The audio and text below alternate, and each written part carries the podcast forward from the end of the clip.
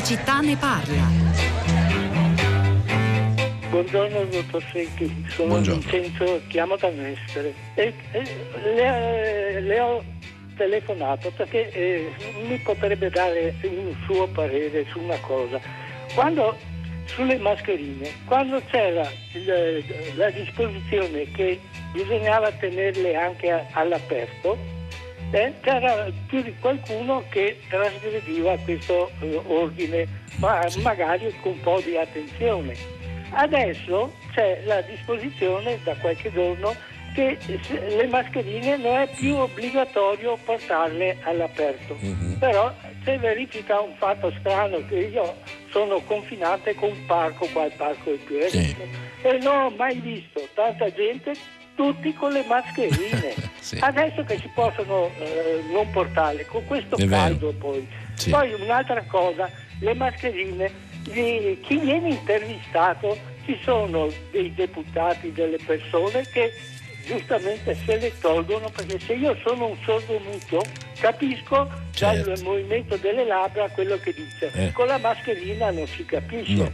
E poi E allora tanti se le tolgono quando vengono intervistati, però moltissimi ancora se le tengono su quando sono Sì. intervistati. Eh, Mi sembra illogico. E poi, secondo me, i virologi hanno ottenuto quello che volevano. Aver terrorizzato, perché mi scusi, dobbiamo dirlo, eh, gli italiani sono terrorizzati.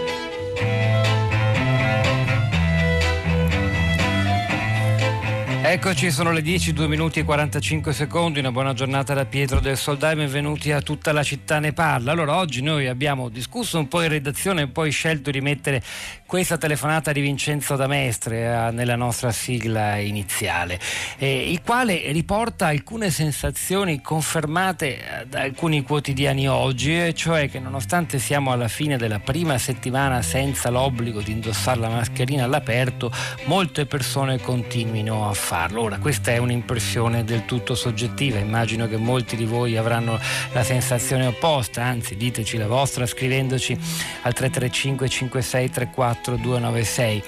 E poi in realtà, francamente, Vincenzo ha detto anche una enorme sciocchezza da cui io sento la necessità di prendere subito le distanze, è la frase conclusiva, i virologi che avrebbero lo scopo di terrorizzarci e che avrebbero dunque raggiunto l'obiettivo. Ecco, queste purtroppo sono le stupidaggini che infestano il dibattito pubblico e le reazioni delle persone sono quello che sono. Però dentro questa telefonata, a nostro avviso, c'è qualcosa di interessante, qualcosa che ci chiama alla riflessione più in generale su come stiamo reagendo psicologicamente alla- a questa nuova fase che è sì certo ottimistica perché il piano vaccinale va avanti in Italia più che altrove peraltro, come indica anche l'OMS che bacchetta l'Europa, ma insomma eh, la fine, eh, la luce in fondo al tunnel è ancora lontana, ci sono molte incertezze intorno in particolare alla contagiosità della variante Delta e anche della variante K e poi l'ipotesi che insomma più in generale la protezione non sarà duratura insomma che sarà difficile sarà recuperare lo stile la normalità eh, pre-covid. Però insomma mh, ciò nonostante eh, pare che quell'ansia di tornare a essere liberi senza impacci senza distanze ad abbracciare gli altri e la vita di cui molto si è parlato nei mesi scorsi in realtà non ci sia. Ci siano dei freni posti al nostro comportamento che vanno anche ben al di là delle indicazioni istituzionali. Come mai? Che cosa ci racconta questo episodio, eh, questo fenomeno della nostra più generale reazione al Covid eh, dal punto di vista psicologico, oltre che da quello sanitario ed economico di cui abbiamo parlato tante volte. Vi ricordo il nostro numero 335 56 34 296, mandateci messaggi via sms, via Whatsapp, mandateci anche i vostri vocali, Whatsapp audio, fateli durare poco, meno di un minuto, alcuni li ascolteremo insieme, gli altri li pubblicheremo sul sito di Radio 3. I primi due ospiti di questa mattina sono e porteranno competenze dunque molto diverse, sguardi eh, diversi sulla realtà. L'epidemiologo Carlo Lavecchia, professore ordinario di statistica medica ed epidemiologia all'Università degli Studi di Milano. Professor Lavecchia, buongiorno e ben Sì, ritrovato. buongiorno a lei, buongiorno a tutti. E lo scrittore Maurizio De Giovanni, che normalmente non si occupa di virus e Covid e che però oggi interviene con un articolo in prima pagina sul Corriere della Sera che si intitola proprio Mascherine, perché continuiamo a portarle all'aperto anche senza l'obbligo. La fiducia non è un eh, decreto, quindi ne fa subito un problema di rapporto di fiducia tra cittadini e istituzioni. De Giovanni, buongiorno, benvenuto e grazie. Buongiorno, buongiorno a tutti e dico subito alla regia che nel mio adesso ho come ieri un brutto ritorno della mia voce in cuffia. Chiedo di fare qualcosa. Nel frattempo la vecchia beh innanzitutto le chiedo se ha contezza di come ci stiamo comportando da quando la mascherina all'aperto non è più obbligatoria. Ricordiamolo che non è obbligatoria all'aperto quando siamo soli ma la teniamo, dobbiamo sempre tenere pronta perché se si crea un assembramento e camminando per una città è facile che ciò accada o se entriamo in un negozio la dobbiamo mettere. Dunque insomma sempre allerta. Però ecco, che impressione ha lei, se ne ha una, di questo comportamento nostro in una fase nuova? A Milano, dove io vivo, una parte non trascurabile delle persone continuano a indossarla anche all'aperto. Eh, senza dubbio male non fa, eh, l'impatto oggi sul controllo dell'epidemia è molto limitato, principalmente perché oggi c'è molto poco virus in giro, che le stime dello 0,4-0,5% eh, di positività ogni giorno vogliono dire che probabilmente la positività vera eh, nel, nell'insieme della popolazione, quindi considerando tutti gli asintomatici è attorno allo 0,1-0,2, vuol dire che oggi in Italia c'è un, una persona o due su mille che sono positive potenzialmente contagiose, quindi il rischio di contagio all'aperto è estremamente basso. Eh, ciò non di meno, questo è oggi eh, e noi dobbiamo, ormai abbiamo capito che dovremo convivere con questo virus, con questo Covid ancora, ancora a lungo. Eh, eh, nonostante tutti gli indicatori oggi siano, siano favorevoli, cioè scendono contagi anche se non scenderanno più per molto, probabilmente nell'arco della prossima settimana assisteremo a un livellamento dei contagi. Eh, però scenderanno ancora i ricoveri, scenderanno i ricoveri gravi in terapia intensiva, scenderanno i decessi che sono il residuo della grande epidemia dello scorso inverno e della scorsa primavera. Quindi oggi il quadro è, è tranquillizzante, però c'è, questa, eh, c'è questo prospettiva e questo timore delle varianti che continuano a susseguirsi e sono sempre più, sono sempre più contagiose. Il vero messaggio di nuovo tranquillizzato sulle varianti è che i vaccini funzionano anche sulla variante Delta e la variante K che è una sottovariante della Delta. Quindi eh, finché i vaccini funzionano sulle varianti non siamo in grado di, di controllare l'epidemia eh, a condizione di riuscire a vaccinare in breve tempo. Eh, come stiamo facendo, soprattutto gli anziani e gli adulti, cioè chi ha più di 70, più di 60 o più di 50 anni, perché sono coloro che eh, possono sviluppare il Covid clinico, il Covid serio e anche, e anche andare in ospedale e, e, taluni morire, quindi questa è la priorità. Eh, se riusciamo prima che la variante Delta si diffonda in maniera considerevole in Italia a coprire la popolazione con la vaccinazione, probabilmente l'impatto sarà limitato, sarà limitato soprattutto eh, sugli ospedali, sulle strutture sanitarie e soprattutto sull'evento più tragico che, che è il decesso. Quindi un motivo di, di, ottimismo per gli sviluppi futuri esiste. Eh, la cautela da un lato prova quanto siamo stati scottati da, da questi 15 mesi di Covid e d'altra parte eh, non fa mai male, cioè, le mascherine all'esterno non hanno mai avuto finora un impatto drammatico sullo sviluppo dell'epidemia, però eh, come lei diceva hanno un impatto psicologico, ossia ci ricordano poi che dobbiamo rispettare il distanziamento, che dobbiamo eh, rispettare tutte le norme di di igiene perché questa è, è una malattia estremamente contagiosa. Eh, l'impatto simbolico a ricordarci i comportamenti da osservare è, è un fenomeno davvero complesso da, da, sviscerare e capire Maurizio De Giovanni anche quando magari andiamo in giro portandola sotto il mento che è esattamente come non portarla non fosse altro per il fatto che magari è pronta per essere Vabbè, tirata su in caso di emergenza no? rassicura, rassicura. Però, come le, la coperta eh, di Linus no? cioè uno uno ce l'ha con sé. Io credo che eh, ascoltavo il professore con grande, sì. solito, che al solito è chiaro e, e limpido e diretto nella, nella sua analisi e, e, lo ascoltavo con grande interesse. Eh, io sono convinto che eh, di questa pandemia eh, verrà studiata soprattutto la comunicazione. Eh, nella, nella, quando, quando, sarà finita veramente sarà un fenomeno storico da, da, da, da, ricordare, cosa che spero accada prima possibile, verrà ricordata, verrà analizzata e verrà studiata da, da mm, generazioni di studenti dell'informazione, perché ehm, io mi chiedo da uomo della strada, no? e quindi da ignorante totale, ehm, come si fa a pensare di eh, martellare eh, con coerenza, perché poi il motivo c'era e c'è, ed è fortissimo, terrorizzando, non terrorizzando, ma incutendo in tutta la popolazione, sperando di incutere, anzi, in tutta la popolazione una prudenza derivante dalla paura, perché è ovvio che la prudenza, eh, cioè fare appello a un senso civico eh, inteso in senso alto, oppure a una, eh, un obbligo di ehm, affetto e, e cura nei confronti degli anziani o cose del genere, hanno per carità lodevoli intenzioni ma impatto largamente inferiore di quello della paura per se stessi. No? Allora tu fai tanta, martelli tanto per fare paura e per tanto tempo eh, dando indicazioni anche all'estero, cioè dicendo guardate altrove, guardate quello che sta succedendo in Sud America, in India, guardate quello che succede in paesi vicini dove è stata adottata una strategia diversa, eh, meno, meno, meno solida, meno forte meno, meno restrittiva e poi all'improvviso dire mm, ragazzi sapete che c'è? Eh, togliamoci le mascherine all'aperto tanto non c'è problema, eh, per carità, eh, quando vi assembrate, quando vi avvicinate, ma come si fa a pensare di camminare per una strada di una città come la mia, per esempio, oppure anche come Milano, come Roma o come Torino, senza eh, ipotizzare di parlare con qualcuno mentre si incrocia qualcun altro? Cioè, eh, il concetto di assembramento diventa mobile, diventa eh, difficile da determinare. Certo, io porterò la mascherina se sto in fila o se eh, mi ritrovo in un negozio oppure in una galleria commerciale.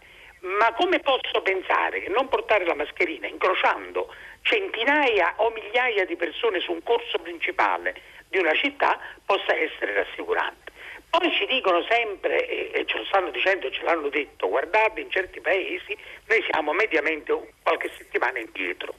Ieri in Gran Bretagna ci sono stati 28.000 casi, 28.000 nuovi casi, cioè in un paese che si riteneva fosse uscito dal, sostanzialmente dalla pandemia.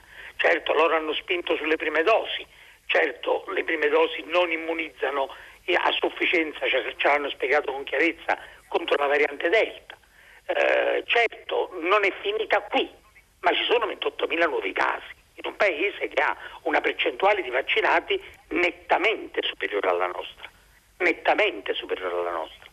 Quindi eh, io credo che eh, una, una, un'ipotesi, io come ho scritto oggi sul Corriere, tra una eccessiva cautela e una, e una eccessiva mancanza di cautela c'è una terapia intensiva di differenza. Io credo che eh, non sia male che le persone stiano reagendo con un'eccessiva eh, attenzione, meglio eccessiva che inferiore al livello di guardia.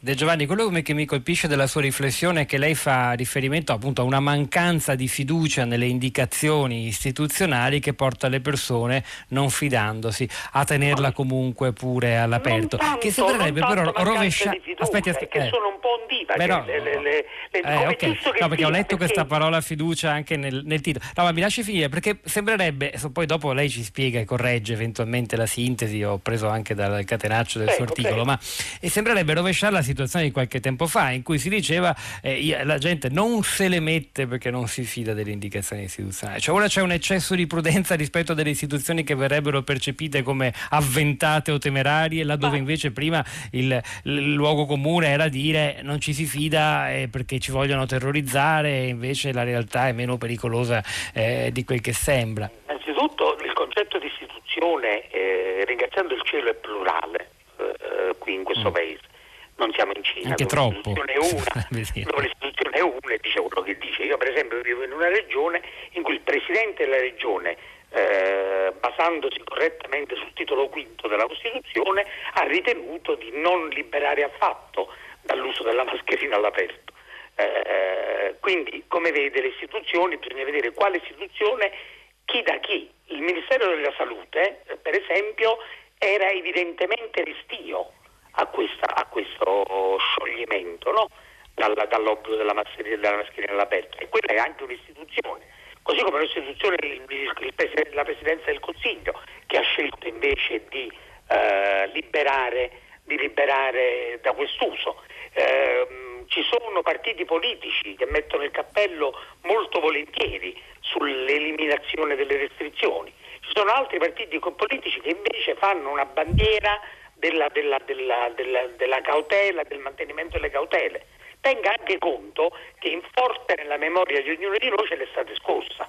L'estate scorsa molto simile, non c'erano i vaccini, siamo d'accordo, però l'estate scorsa ci fu un, un, un, una, abbiamo scoperto poi quanto dolorosamente affrettato liberi tutti che ha portato poi a una situazione terribile successivamente.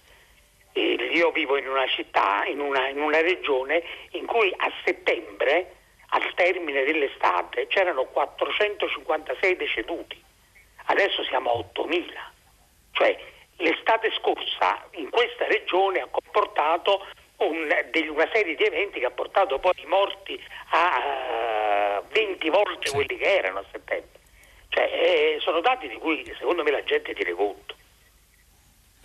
E questo è anche un segno importante, quindi la realtà viene presa in considerazione e non è scontato in un tempo in cui ciascuno poi si fabbrica la propria opinione, il proprio punto di vista, eh, si informa dove, lì dove soltanto trova conferma quello che già pensa, no? una delle cose che normalmente si usa dire. Ora ci stanno arrivando diverse testimonianze che inevitabilmente sono in contrasto tra di loro, c'è Maria Grazia da Genova che scrive qui moltissime persone, anche qui moltissime persone con la maschera e la paura per la variante Delta, poi però invece Teresa dice nella mia città non è cambiato nulla, da mesi la maggior parte delle persone non la usa, i pochi che la usavano continuano a farlo, poi Matteo da Venezia che non è affatto d'accordo con il suo in qualche modo concittadino Vincenzo da Messe che dice che la gente la porta anche al parco. E io che pensavo invece che l'obbligo di mascherina fosse stato tolto un mese fa visto che a Venezia non c'era un turista che la indossava. E questo in realtà ci induce anche a una riflessione ulteriore sul nostro comportamento rispetto a quello di altri paesi paesi europei. Non solo siamo più avanti nella campagna vaccinale rispetto agli altri mediamente, ma anche per quanto riguarda i comportamenti e il rispetto delle regole. Devo dire la verità, gli italiani smentiscono, questo penso si possa dire eh, senza ombra di dubbio, l- lo stereotipo della, della, girame- della disobbedienza civile, dell'aggiramento delle regole. Che ne pensa di tutto questo? Chiedo anche all'epidemiologo Carola Vecchio se può ancora rimanere un po' con noi. Aggiungerei, eh, se si è già collegata con noi alla nostra conversazione, anche la sociologa Anna Paola Lacatena. Buongiorno e benvenuta. E salve, buongiorno a lei e agli ascoltatori che abbiamo invitato perché ci siamo imbattuti in rete in un suo articolo uscito un po' di tempo fa sul quotidiano della sanità che si chiede proprio siamo pronti per tornare alla normalità. Ecco, non so se lei, eh, sono passate un po' di settimane da quando ha scritto quel pezzo molto interessante, pieno di spunti devo dire, si sia fatta un'idea rispetto al, comport- al tema diciamo specifico eh, di questa mattina, al comportamento all'aperto, tenere la mascherina oppure no, però più in generale mi viene da chiederle come ne stiamo uscendo quella serie di abitudini protettive che ci ha spesso immobilizzato, rinchiuso dentro casa, che ha eroso la nostra socialità, frustrato tutti i progetti che potevamo avere per il futuro, perché siamo comunque ancora dentro un mare di incertezza. Che conseguenze stanno lasciando su di noi?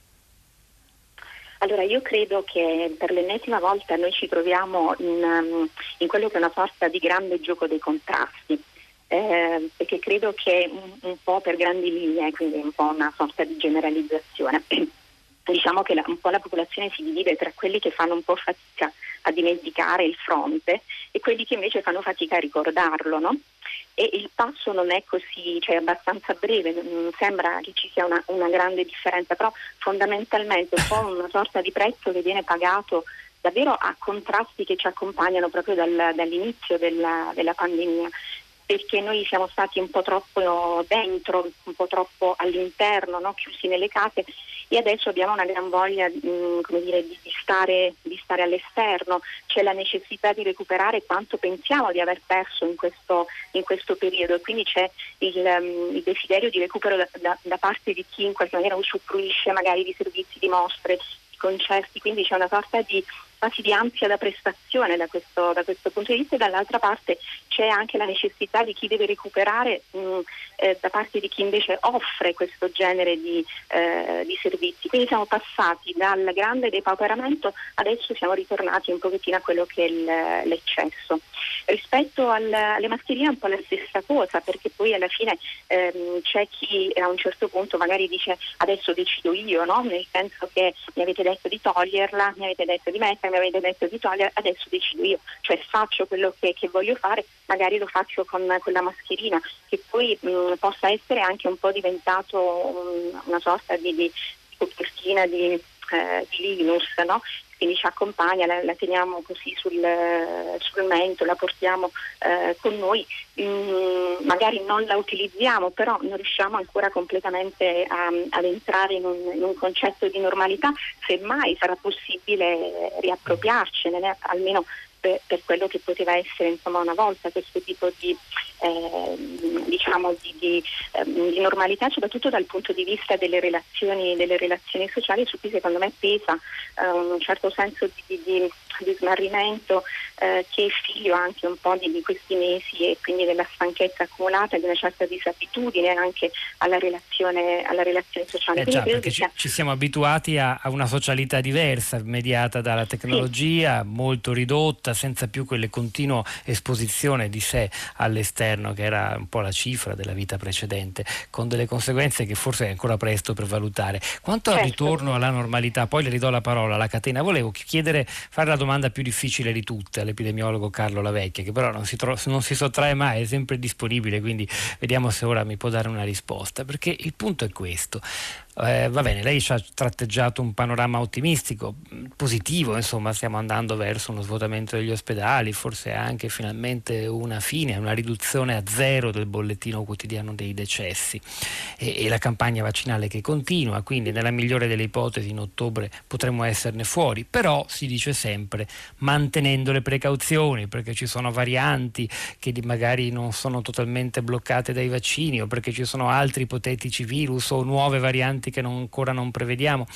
Quindi il comportamento dovrà essere più prudente eh, anche nel futuro. Questo cosa significa? Cioè che la normalità vera, cioè l'abbraccio con lo sconosciuto senza nessuna precauzione, senza nessuna timore, eh, senza nessuna paura, torneremo a viverlo oppure no? Beh, oppure dobbiamo eh, abituarci all'idea che qualcosa è cambiato per sempre?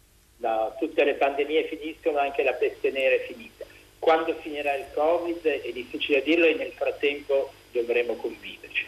Eh, io però eh, do un messaggio positivo anche sulla situazione tipo quella attualmente nel Regno Unito, perché è vero che ci sono circa sì. 25.000 contagi al giorno, però non ci sono i malati. Eh, mm. I ricoveri in ospedale sono pochissimi, i ricoverati in terapia intensiva sono meno che in Italia, i morti sono rimasti attorno a 20 al giorno che di nuovo sono residui della vecchia epidemia passata. Quindi, Vorrei che si può avvicinare un po' di più al microfono sì. e al telefono. Eh, sent- eh, grazie, così sentiamo meglio le sue parole.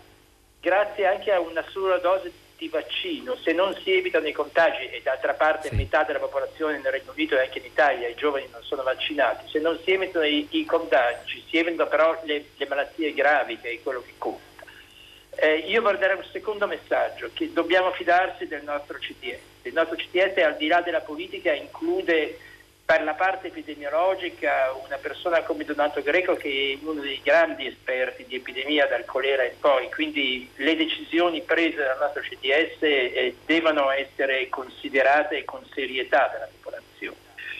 Eh, l'ultimo punto è che quindi eh, noi avremo di fronte una prospettiva di, di convivenza che non sarà più tragica, Null, cioè il marzo 2020 non si ripeterà mai e anche lo scorso inverno non si ripeterà, però eh, il Covid non passerà presto e quindi eh, dovremo conviverci eh, preservando non tanto le mascherine, perché alla fine le mascherine sono un aspetto marginale, quello che dobbiamo preservare è la scuola e il lavoro, cioè noi dovremo riprendere una vita normale, dovremo rimandare a scuola i nostri ragazzi tutto l'anno e riprendere a lavorare normalmente. Ma per esempio, sarà possibile. Rimandarli a scuola con le mascherine, che non è un aspetto da poco, eh, perché per un ragazzino mm, in una fase della vita, magari nell'adolescenza, di costruzione della propria personalità, identità nel rapporto con i compagni appena conosciuti, stare tutto il tempo con la faccia mezzo coperta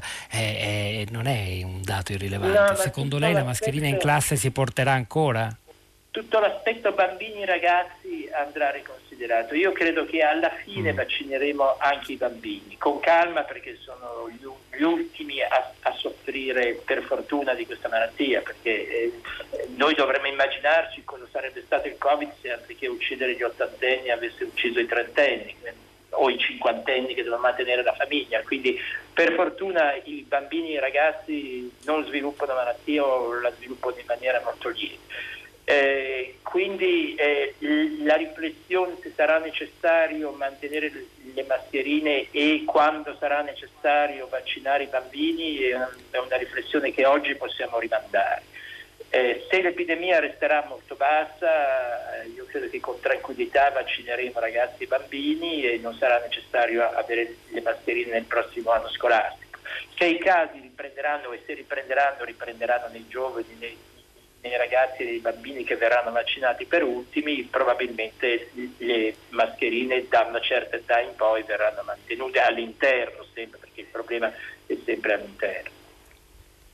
Io segnalo nel frattempo che le ultime parole della telefonata del signor Vincenzo, quelle in cui diceva eh, i virologi hanno ottenuto il loro scopo, cioè terrorizzarci tutti, che io ho definito e lo ribadisco una sciocchezza da cui prendo vivamente le distanze per averla rimandata in onda nel servizio pubblico, cosa eh, che non forse, in effetti forse non dovevamo fare a ripensarci, però eh, eh, eh hanno, trovano l'appoggio delle persone che invece vedono questa categoria di, di alcuni, almeno che mandano messaggi, la categoria dei virologi come coalizzata per infondere il terrore, anche se abbiamo appena avuto un esempio del tutto contrario. Eh, Carola Vecchi, epidemiologo che ci ha tratteggiato un futuro positivo, roseo, tutto sommato ottimistico e a quelle parole io mi ci aggrapperei. Eh, comunque Fernanda che dice io sto con il Signore il cui messaggio ha aperto il programma fino alle ultime parole, anzi principalmente per le sue ultime parole, ha detto tutto con eleganza. E poi Manrico da Pisa che ha detto ha ragione la persona della telefonata, non solo i virologi, tutti in tv hanno contribuito al terrore, voi pure, vabbè si rivolge anche a me, lei in particolare, succubo omologato a questo terribile sistema che tra l'altro,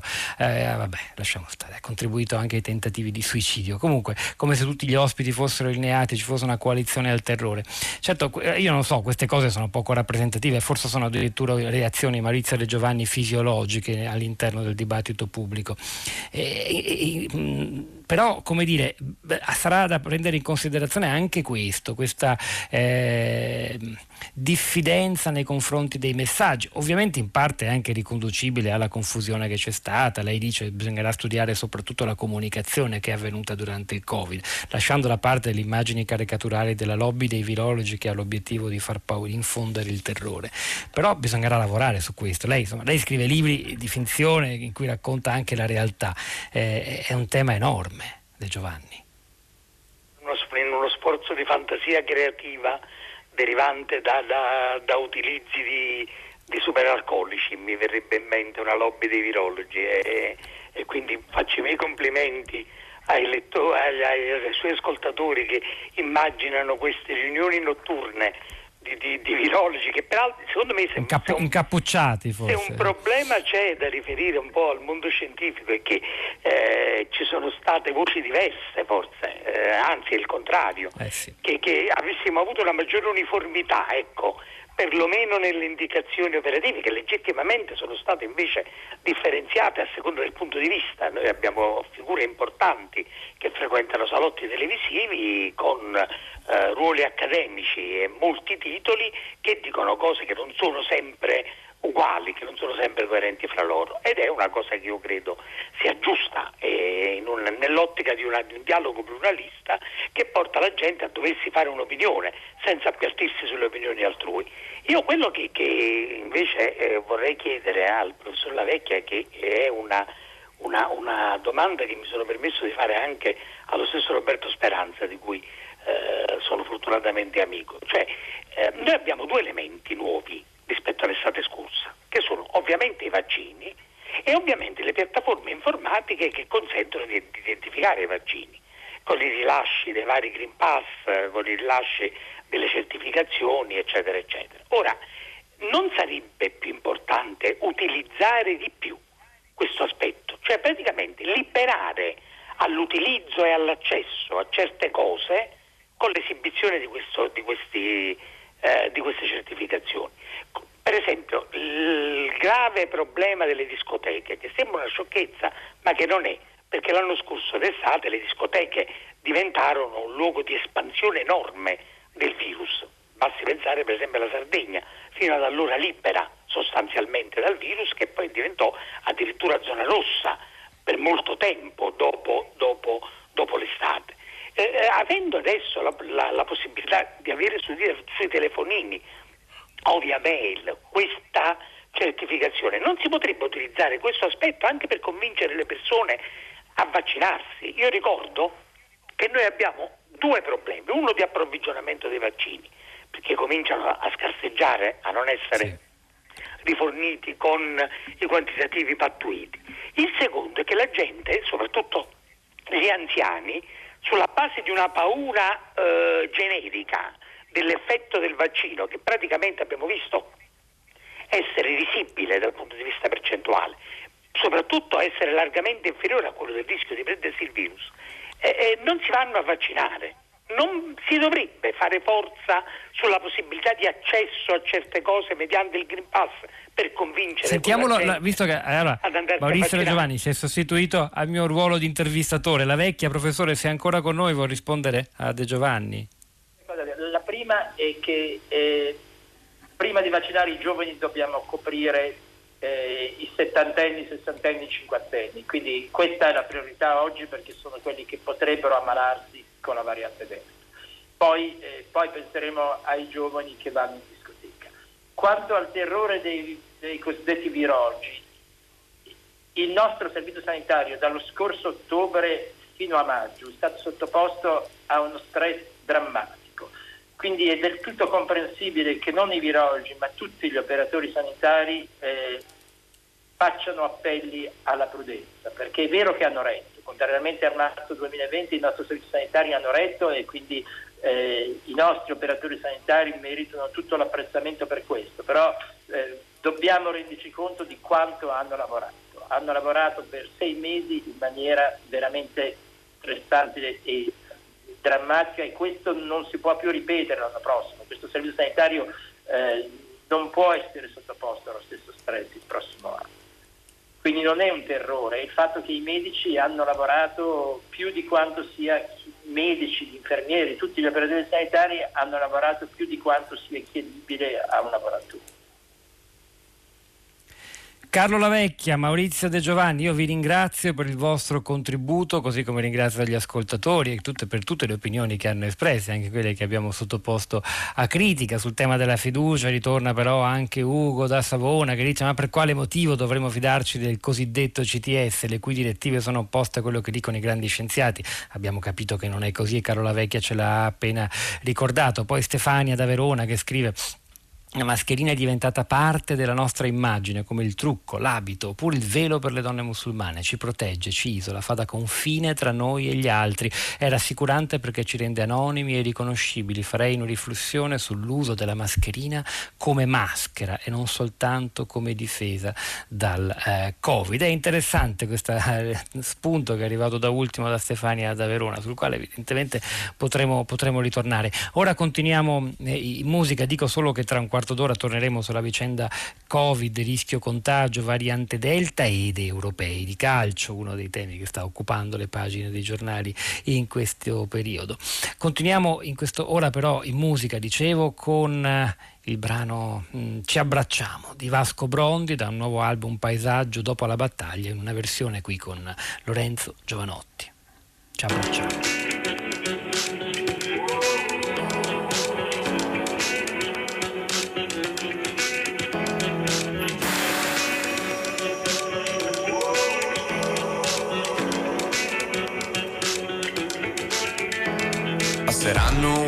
Animali, alberi e tornadi, lampi arcobaleni, quello che non volevi. Spariranno con gli effetti speciali anche le persone normali. Voleranno le volanti, gli stormi dei migranti, sui vicoli ciechi, sui viali alberati, davanti agli uffici. Si apriranno i mari, amore, in mezzo agli edifici. Scoppieranno incendi a fare luce e danni, le stagioni passano sui tuoi campi. Avremo tutto, avremo tutto, tra diecimila anni. Finiranno le notti insonni, i bambini sono già diventati grandi. Che guardi, continuano implacabili a non vederci. Tra miracoli e cose normali E canzoni che sono richiami Richiami per gli esseri umani Richiami per gli esseri umani Richiami per gli esseri umani Richiami per gli esseri umani Passeranno i treni, gli aerei, passerà un'astronave Non te ne vuoi andare, sei che combatti. Questo paese ha bisogno di gente piena di dubbi. Bruceranno gli alberi, moriranno felici. Dici peccato che il cemento non brucia Adesso spegni le luci, amore spegni le luci. Ci abbracciamo io e te. E non sappiamo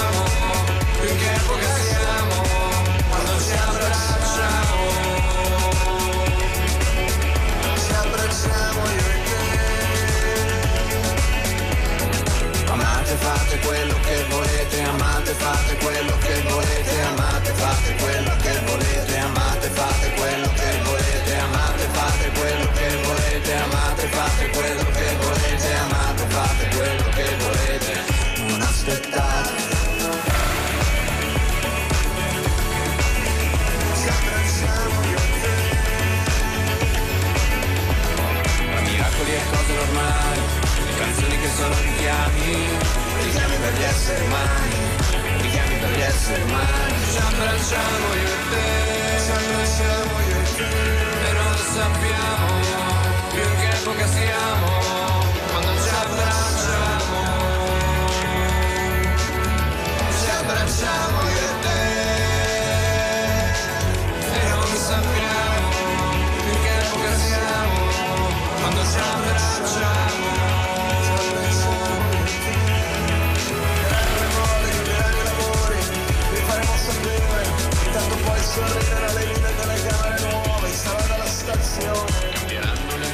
abbracciamo io e te, non sappiamo più in che epoca siamo. Vasco Brondi l'aveva scritto prima della pandemia, questo brano qui eseguito e cantato in una versione molto speciale insieme a Lorenzo Giovanotti, ma evidentemente soprattutto queste parole eh, sono perfettamente adatte per questa fase di incertezza, di transizione nella quale ci troviamo e che abbiamo provato ad affrontare stamattina qui a tutta la città ne parla. La pandemia non è ancora finita e però ci sono molti dati incoraggianti, come ha ben spiegato questa mattina sottolineo ancora il suo intervento molto importante l'epidemiologo Carlo Lavecchia e però abbiamo dei comportamenti ancora come dire, legati alla protezione, all'abitudine, addirittura al nasconderci dietro una mascherina diventata ormai una maschera che ci protegge dagli altri, secondo l'interpretazione interessante di un'ascoltatrice Stefania in un messaggio che ci ha mandato poco fa. E a proposito di messaggi ad ascoltatori, è il momento di andare sulla rete e sui social network questa mattina con Cristina Faloci. Cristina, a te la parola.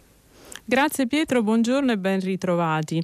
Allora, cominciamo con uh, un paio di messaggi arrivati nella nostra pagina Facebook. Flavia ha un'amara ironia nel scrivere. Mi è capitato in una manifestazione culturale vedere scrittori e staff organizzativo senza mascherina. Ai miei interrogativi hanno fatto spallucce con strafottenza e baldanza. Ho respirato gocce d'autore.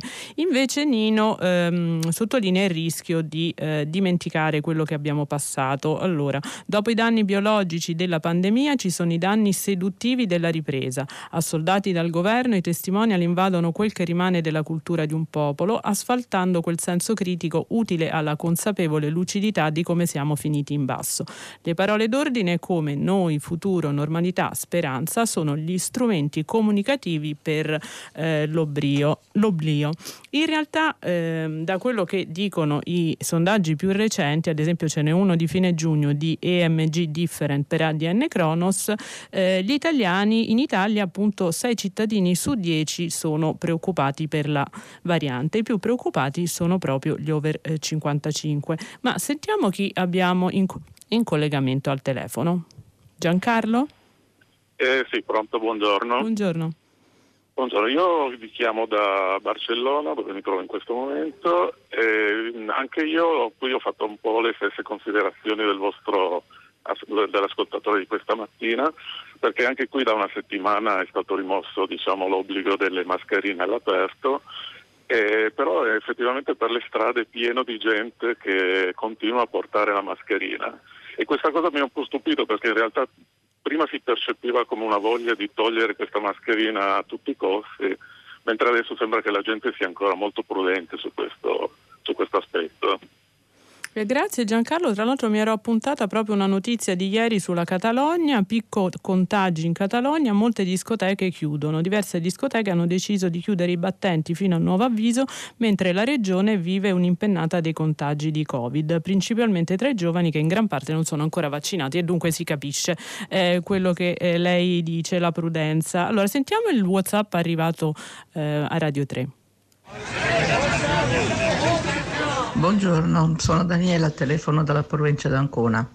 Allora, io le mascherine non me le tolgo, non ci penso neanche quando sono fuori. Se non c'è nessuno in giro, me to- la, la, tolgo. Se c'è qualcuno, se c'è qualcuno anche lontano, io non me la tolgo. Non me la tolgo assolutamente perché eh, ho um, parenti ed amicizie eh, strette di persone colte istruite, le quali ultra settantenni non si sono vaccinate perché dice che tanto adesso girano di meno e aspettiamo, vediamo, sentiamo. Ora qui eh, nella mia città l'altro giorno c'era un caso di variante Delta, il giorno dopo ce n'erano cinque. Questo tanto per dire con quale rapidità si contagia. Bene, dunque come consiglio di lettura un articolo di U-Trend, come sarà il mondo post pandemia, in cui si fa un confronto tra le più importanti epidemie del passato, almeno più vicine eh, per alcuni aspetti, per virulenza, virulenza, e importanza storica. L'influenza spagnola e la peste nera del 300. Quest'ultima, ad esempio, ha avuto alcuni positivi effetti sull'economia. A quanto pare vi fu un aumento dei salari grazie alla minore disponibilità di manodopera, mentre la carenza di popolazione popolazione fece anche sì che vi fosse una più ampia disponibilità eh, di terreni. La peste contribuì anche a ridurre le disuguaglianze economiche. E invece per quanto riguarda la spagnola è difficile discernere tra gli effetti della eh, guerra e in ogni caso ehm, diciamo, l'effetto fu devastante, si stimano 50 milioni nelle mh, ipotesi più pessimistiche di vittime, in ogni caso la guerra e la pandemia portarono all'esuberanza diffusa, quella quella dei ruggenti anni venti. Sentiamo ancora l'ultimo ascoltatore telegrafico, Riccardo d'Alessandria. Sì, buongiorno. Prego.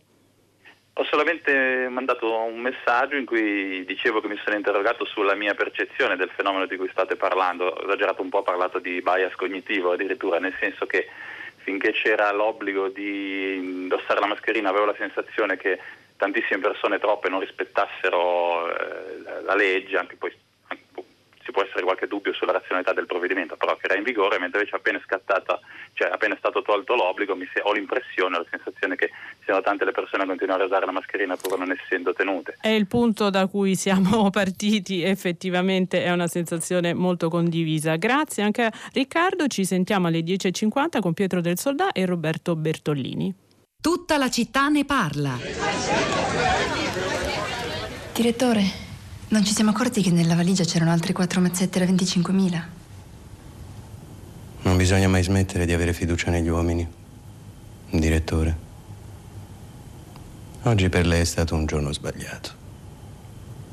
Chiamate il fattorino e fate portare i soldi nel cavò.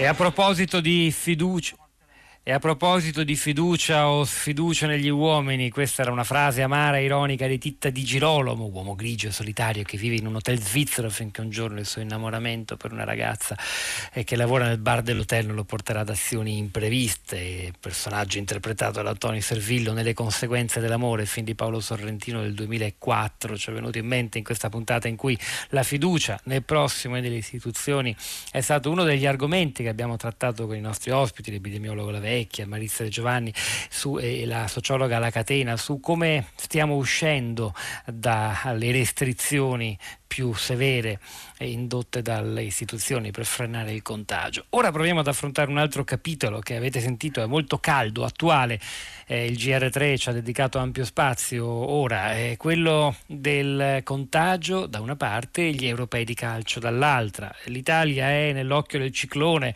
o comunque al centro del dibattito perché c'è il, il problema degli inglesi che vogliono arrivare lo stesso anche evitando i blocchi per entrare allo stadio olimpico dove domani si giocherà il quarto di finale Inghilterra-Ucraina e questo è un tema. E poi c'è quello ancora più dibattuto che vede proprio una cesura ormai tra la maggioranza dei paesi europei da una parte e l'UEFA e il Regno Unito dall'altra, e cioè il disputare la partita tra otto giorni a Wembley, la finalissima, con, vuole Boris Johnson, l'80% della capienza dello stadio occupata, nel paese dove, come ha appena ricordato il GR, ci sono stati ieri 28.000 casi registrati di variante Delta, anche se mh, mm, sottolineiamo ancora le parole di La Vecchia, pronunciate qui da noi poco fa, sono certo persone contagiate ma non corrispondono a un alto tasso di malattia e tantomeno di ospedalizzazione, quindi insomma eh, preoccupiamoci ma nel giusto modo, senza esagerare.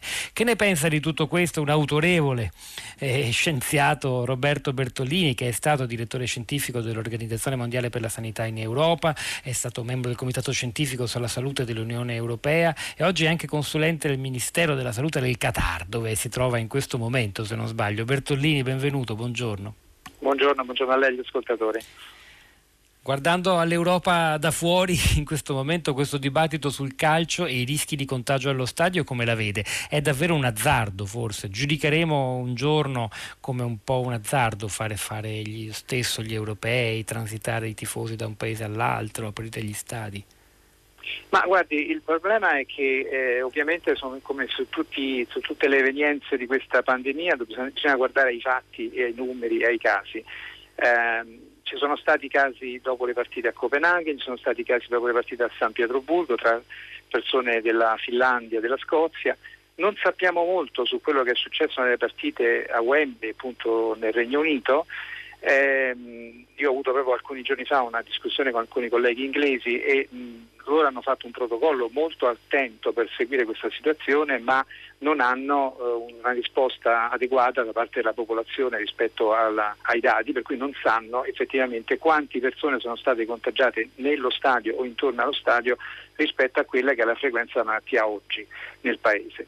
Secondo me il problema è eh, sono un po' imprudenti ad avere uno stadio con, quella, con quel numero di spettatori e credo che sarebbe meglio mantenere appunto, un numero limitato al momento perché non è soltanto un problema diciamo, durante la partita, quando però poi i tifosi si tolgono la mascherina, stanno tutti appiccicati, gridano, saltano, eccetera, come, come ovvio che sia ma è un problema anche diciamo, nella, nell'arrivo allo stadio, negli assembramenti che ci sono all'ingresso, nella, nel pub dove si recano dopo la partita, insomma ci sono tutta una serie di aspetti che andrebbero considerati. Sì, è vero che con la vaccinazione la variante inglese, la variante scusi, indiana, cioè la variante delta, è meno eh, non, non, colpisce praticamente o comunque dà una malattia piuttosto lieve, ma eh, ci sono ad esempio in Italia molte persone ancora superiori ai 60 anni che non sono vaccinate e quindi la circolazione di questa variante in, in queste situazioni potrebbe essere un, un problema diciamo, che va affrontato con particolare attenzione, credo. C'è un po' di contraddizione secondo lei tra l'apertura degli stadi addirittura con la capienza di Wembley portata all'80% per la finale e, e, poi invece ancora le indicazioni di mantenere la mascherina al chiuso, il distanziamento, ricordandoci che la pandemia non è finita. Può creare disorientamento sì. della popolazione questo? Credo di sì, perché insomma, a un certo punto se noi manteniamo alcune misure di contenimento oppure diamo alcune raccomandazioni, come sta succedendo anche nel Regno Unito, e poi a, consentiamo a 80.000 persone di stare nello stadio, non parliamo poi di quello che è successo in Ungheria, dove ci sono stati stadi al 100% se non vado errato, questo chiaramente è una contraddizione evidente, quindi poi crea sfiducia, a mio parere, nella popolazione perché dice, si, si, dire, si diffonde la convinzione che certi settori della, della, diciamo, della società hanno alcuni vantaggi che poi sono vantaggi a un certo punto perché aumentano il contagio, aumentano la circolazione della malattia rispetto ad altri che invece vengono sottoposti a misure più rigide. Quindi a me sembra una cosa molto poco accettabile. Adesso qui in Qatar c'è un grande dibattito sui prossimi mondiali e sul fatto che debbano essere organizzati con grande attenzione rispetto a questo problema e qui ancora non si è superato, nonostante la malattia sia molto bassa, il 30% della, della capienza degli stati. Quindi voglio dire, insomma, mi pare un, un salto in, nel buio, francamente e non capisco neanche l'atteggiamento di non mm. interrompere le finali e le semifinali come ha suggerito il nostro primo ministro rispetto a una situazione che ovviamente non era prevedibile ma che attualmente è così. Senta Bertolini, le voglio fare un'ultima domanda, vista la sua esperienza ai vertici europei dell'OMS, quindi insomma ha, uno sguardo d'insieme sul continente e noi ci lamentiamo spesso di noi stessi, delle nostre istituzioni e dei nostri comportamenti. Poi però se andiamo a vedere i nati, eh, per quanto riguarda i vaccini siamo mediamente più, molto più avanti degli altri o parecchio più avanti e anche per quanto riguarda i comportamenti individuali, qui è difficile avere numeri, però la sensazione per esempio anche guardando il comportamento che lamentano alcuni ascoltatori, di turisti stranieri che arrivano da noi, il comportamento degli italiani sembra molto più incline alla prevenzione e al rispetto delle norme anticontagio. Possiamo dire che nonostante tutte le, le, le critiche che ci siamo fatti, laceranti, l'Italia ma non solo le istituzioni, anche i cittadini si sono comportati un po' meglio della media europea. Guardi, questo eh, come dire, lei sfonda una porta aperta con me perché io credo che eh, noi abbiamo un atteggiamento molto negativo nei confronti di noi stessi, quando invece gli, gli italiani, le persone sia singolarmente che come comunità siamo molto meglio di quanto pe- pensiamo.